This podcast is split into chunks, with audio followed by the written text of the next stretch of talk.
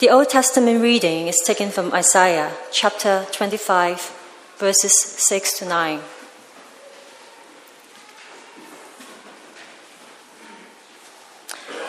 On this mountain, the Lord Almighty will prepare a feast of rich food for all peoples, a banquet of aged wine, the best of meats and the finest of wines.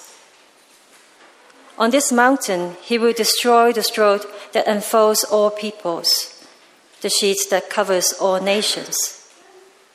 He will swallow up death forever. The sovereign Lord will wipe away the tears from all faces. He will remove his people's disgrace from all the earth. The Lord has spoken. In that day, they will say, Surely this is our God. We trusted in him, and he saved us. This is the Lord. We trusted in him. Let us rejoice and be glad in his salvation. This is the word of the Lord.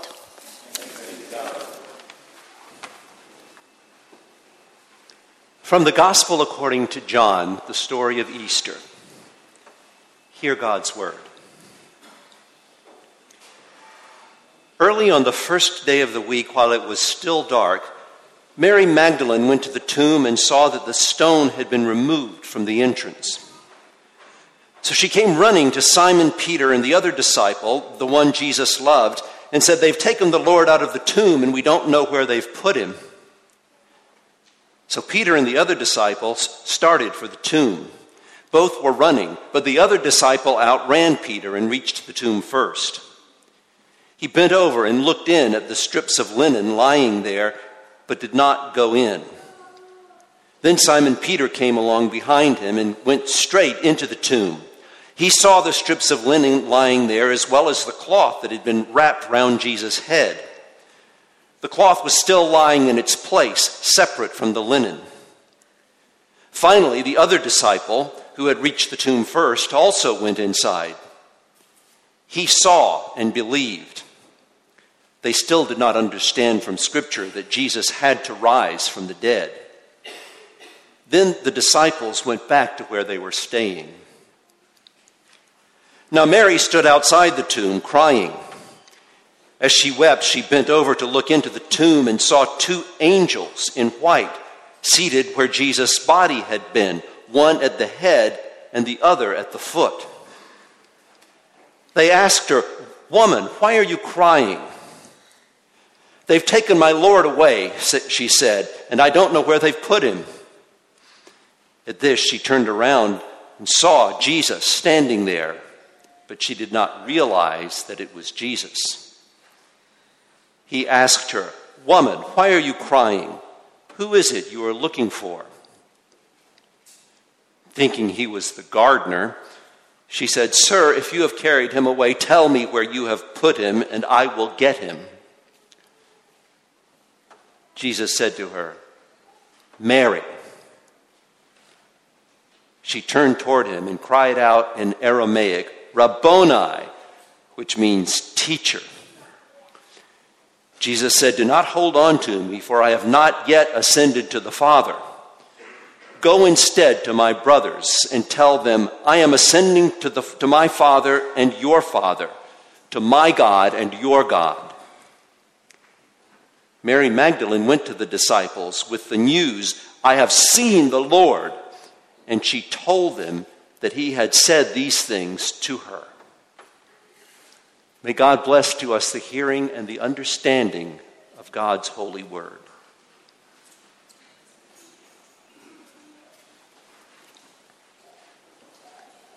That first Easter morning, in the twilight of dawn, Mary Magdalene stood before the tomb where she had come to mourn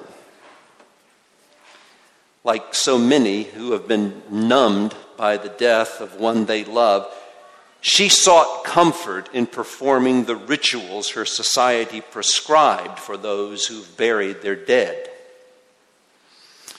The other Gospels tell us she had come to anoint Jesus' body that they had been laid to rest in haste before the Sabbath began on Friday evening.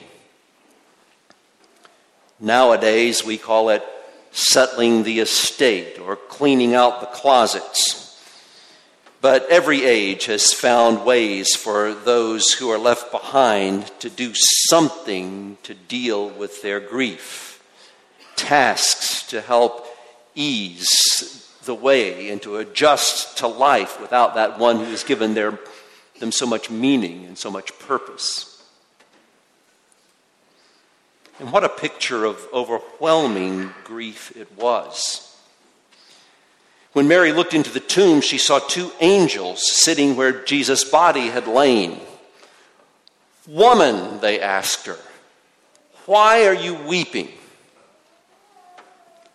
But those messengers from heaven did nothing for her.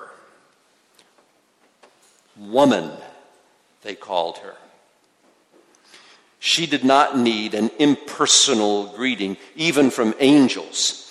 She needed the one who knew her, the one who understood her better than she understood herself, the one to whom she was not just woman, but Mary, Mary of Magdala, Mary whose heart and soul longed for Jesus. Then she saw the man standing there. He was not dressed in white like an angel from heaven. There was nothing celestial about his appearance. She thought he was the gardener, come early on the first day of the week to tend to his springtime chores. And then he said her name Mary. That's when she recognized him. The Lord said her name, and she believed. What is it about a name? A name is the very first gift we give a child. It's the first thing we share about ourselves when we meet someone new. Our names carry with them our identity, our history, our heritage. Things aren't complete until they have a name. The first task God gave Adam was naming the animals. Giving names was part of creation. When God spoke to Moses from the burning bush, God revealed the divine name. Before that, the Hebrews knew God only as an impersonal force, shrouded in mystery. But when God led God's people out of slavery, God established a, an intimate relationship with them. And you can't have a relationship unless you know someone's name. And so God spoke the divine name, Yahweh, which means I am who I am. Names have power. Just think of the power your name carries for you. When I was in 10th grade, I tried out for the high school basketball team. I worked all summer and through, through the fall, jumping rope, lifting weights, trying to master free throws and layups. When it came time for tryouts, I made the first two cuts. And finally, the day came when the coach posted the list of those who'd made the team. After school, I crowded around the bulletin board in the locker room with the other boys anxiously scanning the list for my name. I didn't see it. I studied it a second time and a third, and I was devastated because my name was not there. Not many of us have heard Jesus call our names the way he called Mary that morning in the garden. But many of us have heard him calling to us in the depths of our hearts, calling us to a different way of life, calling us from, from things that limit us and hold us back from that life that he sets before us. With all the other things calling out to us, sometimes it's hard to recognize the voice of Jesus calling our name above all the noise that clamors for our attention. Sometimes it's in our very longing that he calls to us. Sometimes Jesus calls to us by stirring up in us a dissatisfaction with the way things are. He draws us to him by making us long for something we're not even sure how to name. A few years ago, the Wall Street Journal ran a profile of Mary Kay Powell. She stopped going to church when she left home back in the 1960s. She got a job in the movie industry, and faith and matters of spirit were irrelevant to her. Eventually, she made it to the top in Hollywood. She produced movies like Barbarians at the Gate, Harriet the Spy, The Curious Case of Benjamin Button. On weekends, she'd be on a private jet off to a resort in Mexico or Arizona. But along the way, an unease set in, something she couldn't put her finger on. And then it hit her. I'm separated from God, she realized. It was like a faint call. She tried a number of different paths to fill that emptiness. She went to New Age lectures. She studied the Dalai Lama. She took courses on Buddhism at a nearby university. Then a religion professor convinced her to join a Bible study he was teaching at a local church. And that was the beginning of her return to God. She didn't hear Jesus speaking her name like he spoke the name of Mary on Easter, but she felt he knew her, and it was like being recognized by an old friend. I'm going to sound nuts, she said, but it wasn't until she asked God to forgive her for being away that she felt comfortable going back again. I had to say, Please take me back. Please help me. Maybe Jesus brought you to this place this morning because he's been calling to you all along, and you just need to hear him say your name. To, you need him to hear you calling you back home. Some people think Jesus would never call their name. They don't fit the mold of what they think people whom Jesus calls are supposed to be like. Some think that because they haven't called on the name of Jesus in years, he's forgotten their name. Some think because they're no longer married to the one whose name they share, Jesus doesn't want to have anything to do with them. Some think because they don't have answers to their questions about God, or because they don't know the Bible very well, or because they have questions about faith, then Jesus is not going to call their name. Some haven't lived the kind of life they're proud for Jesus to see. And they think Jesus would never call the name of someone who's done the things they have done.